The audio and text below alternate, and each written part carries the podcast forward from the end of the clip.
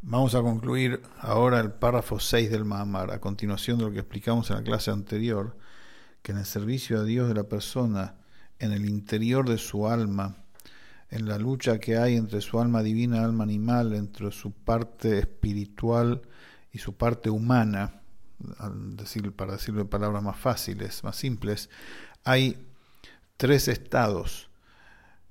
Y esos tres estados están insinuados, como explicamos en el versículo Kitetzela milhamá alo cuando salgas a la guerra sobre tu enemigo.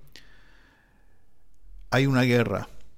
Cuando hay una guerra, hay una lucha, significa que el enemigo está enfrente de uno. Después hay otra lucha en donde el enemigo está por debajo. Dice, salgas a la guerra sobre tu enemigo. Y después hay otro estado en donde Verraíta Vashivia vas a ver, vas a poder descubrir y rescatar tu alma, cuando se revela la esencia del alma. Cuando la persona siente que su palabra, pensamiento y acción humanas, de tentaciones, le hacen la guerra, entonces tiene dos opciones. O enfrentarlas, entonces ahí es una lucha ardua, como si fuera de igual a igual, o recurrir a un punto más interno de su alma, al brillo, al destello que sale de lo profundo de su alma, y elevarse por sobre esos, pensamientos, palabras y acciones, y de allí poder liberarse de ellos. De Shavita Shivio, como explicamos en la clase pasada, poder rescatar, poder liberar a sus pensamientos, palabras y acciones que están presos de las fuerzas contrarias a la santidad, de lo que hace la naturaleza del cuerpo y las tentaciones del alma animal. Liberarlo de eso. ¿Cuándo? Cuando hay un destello del alma que se, que se manifiesta. Pero hay otro estado superior cuando la esencia del alma se manifiesta. Allí Berraíta dice, vas a ver. Directamente no es un resplandor, se ve, se manifiesta la esencia directamente todo lo que hacía contra desaparece. Así como es en la lucha entre el alma divina y el alma animal, como es entre la naturaleza espiritual y, y la humana, así también continúa acá en el, en el párrafo, en el párrafo 6, a nivel macro en la creación, cómo Dios hace para crear, eso ya lo hablamos varias veces, pero lo vamos a, a, a, introducir en relación, digamos, en este marco, en esta, en esta interacción. El punto es cómo se relacionan las, las diferentes facetas divinas de Abayá y Elohim. Elohim, como ya explicamos, es la luz divina que se introduce en cada ser creado de manera individual y se llama Memale, que llena, que llena a cada uno, que le da a cada uno la vitalidad para que cada uno sea lo que debe ser. Ahora, pero nosotros decimos en la tefila, una de las bases principales del judaísmo es Hashem Echad, Hashem es uno. Entonces no hay Dios, dos, dos, dos dioses, Hasbe Shalom, Abaya por un lado, Elohim por el otro. Como explicamos ya muchas veces, es el mismo Dios, solamente que se muestra de una faceta externa y esconde su faceta interna. La luz de Elohim es Abaya, es el todo presente, la toda, la, la toda inmanente presencia de Hashem irrestricta, oculta en un filtro, oculta en un velo, a través del cual pasa solamente una luz limitada.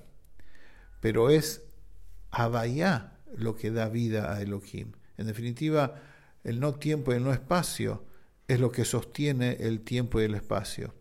Por eso nosotros decimos en la tefilá, Hashem Melech, Hashem Malach, Hashem Imloch.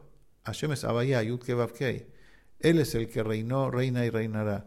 Él es desde el no tiempo y espacio, desde el, desde el punto indivisible del tiempo y el espacio, que hace al tiempo y al espacio.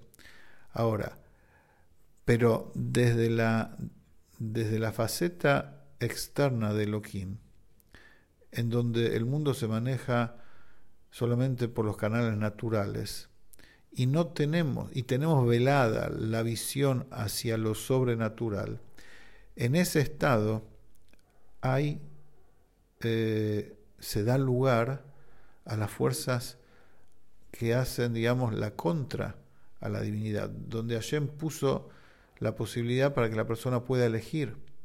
Entonces, ¿qué significa fuerzas que hacen la contra? Como la naturaleza de Elohim, la fuerza esa, la vitalidad divina que hace que la naturaleza exista, está velada, no se ve lo sobrenatural que hay en ella. Entonces de allí puede surgir, de allí puede derivarse todo tipo de acciones, energías y situaciones completamente desconectadas e incluso contrarias a la voluntad de Dios. De ahí puede surgir la maldad absoluta. O sea, la maldad no es una creación aparte. Lo negativo no es una creación aparte. Es un derivado directo de la ocultación máxima que produce el, el, que, que Hashem mismo hace, que su faceta de Elohim oculte prácticamente del todo a Abaya, a lo sobrenatural, a su presencia. Entonces, cuando depende de la mirada de la persona y, el estado de la persona, cómo la persona va a ver las situaciones del mundo si la situación si la, si la persona está inmersa en Elohim y el velo de Elohim es tajante, ¿qué va a haber ante él? Situaciones que le hacen la contra. Situaciones que lo, que lo hacen tambalear todo el tiempo en su servicio a Hashem. Cosas que lo molestan en su tefilá, cosas que lo molestan en, su, en sus mitzvot. Porque el mundo para él, las situaciones mundanas, lo que sale en los diarios, las noticias, la pandemia y todo lo demás, ocupa lugar, ocupa un lugar real. No estoy diciendo que no exista, pero todo depende de cómo la persona se lo toma, cómo, la cómo repercute en uno. Entonces, si uno está en el estado de Elohim puro, en donde la naturaleza es la que manda, siente contra, hay turbulencia. En cambio, si uno se libera de eso y la visión es desde Abayá que da vida a Elohim, desde lo sobrenatural que está en la naturaleza, como decimos al final de Yom Kippur, Havayahu Elohim. En definitiva, Havayahu Elokeinu. Elokeinu, como decimos en el Shema, nuestra fuerza, nuestra vitalidad, que es Havayah Hashem. Entonces, si uno se para en ese lugar, todo lo que ve no le hace la contra. Todo lo que ve es está por sobre eso. Alo y deja, como dijimos en el servicio de Hashem la clase pasada. Está por sobre, entre comillas, el enemigo. O sea, ve la dificultad de otra manera. Hay dificultad, hay mundo, hay naturaleza, pero lo ve como un. lo ve sostenido desde la mano de Hashem. Lo ve y lo puede llegar a interpretar, puede llegar a interpretar lo bueno que hay ahí. Puede llegar a rescatar las cosas positivas y usarlas para el servicio a Hashem. No ocupa, o sea, no, no lo detiene. Ese es el punto, no lo detiene. Cuando la persona está en la situación de Elohim, hay frenos, hay lucha.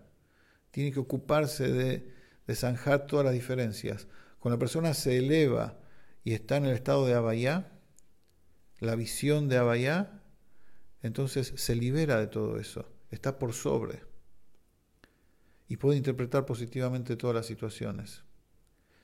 Ahora, pero desde Abaya explicamos que también surge la creación, porque Elohim es la cara externa de Abaya. Entonces Abaya no es lo verdaderamente profundo de la divinidad, como para decir estoy conectado con Hashem totalmente. Desde ahí también se da cierto lugar al mundo a la creación, al tiempo y al espacio. Por eso me autocorregí yo hace unos minutos y cuando dije no tiempo y no espacio, dije punto indiviso de tiempo y espacio. Porque el no tiempo y el no espacio es lo profundo de Abaya. Es el leja amar libi, bakshu panay, et paneja, et paneja Abaya bakesh. Lo profundo de Abaya voy a buscar. Abaya propiamente dicho es el tiempo y el espacio reducido en un punto, o sea, es el chip, el microchip donde está reducido todo el tiempo el espacio como en Rosh Hashanah, es Abaya. Hay un paneja Abaya Bakesh, lo profundo de Abaya voy a buscar, que es la verdad de Abaya en relación a Abaya, como explicamos antes en, la en unas clases pasadas.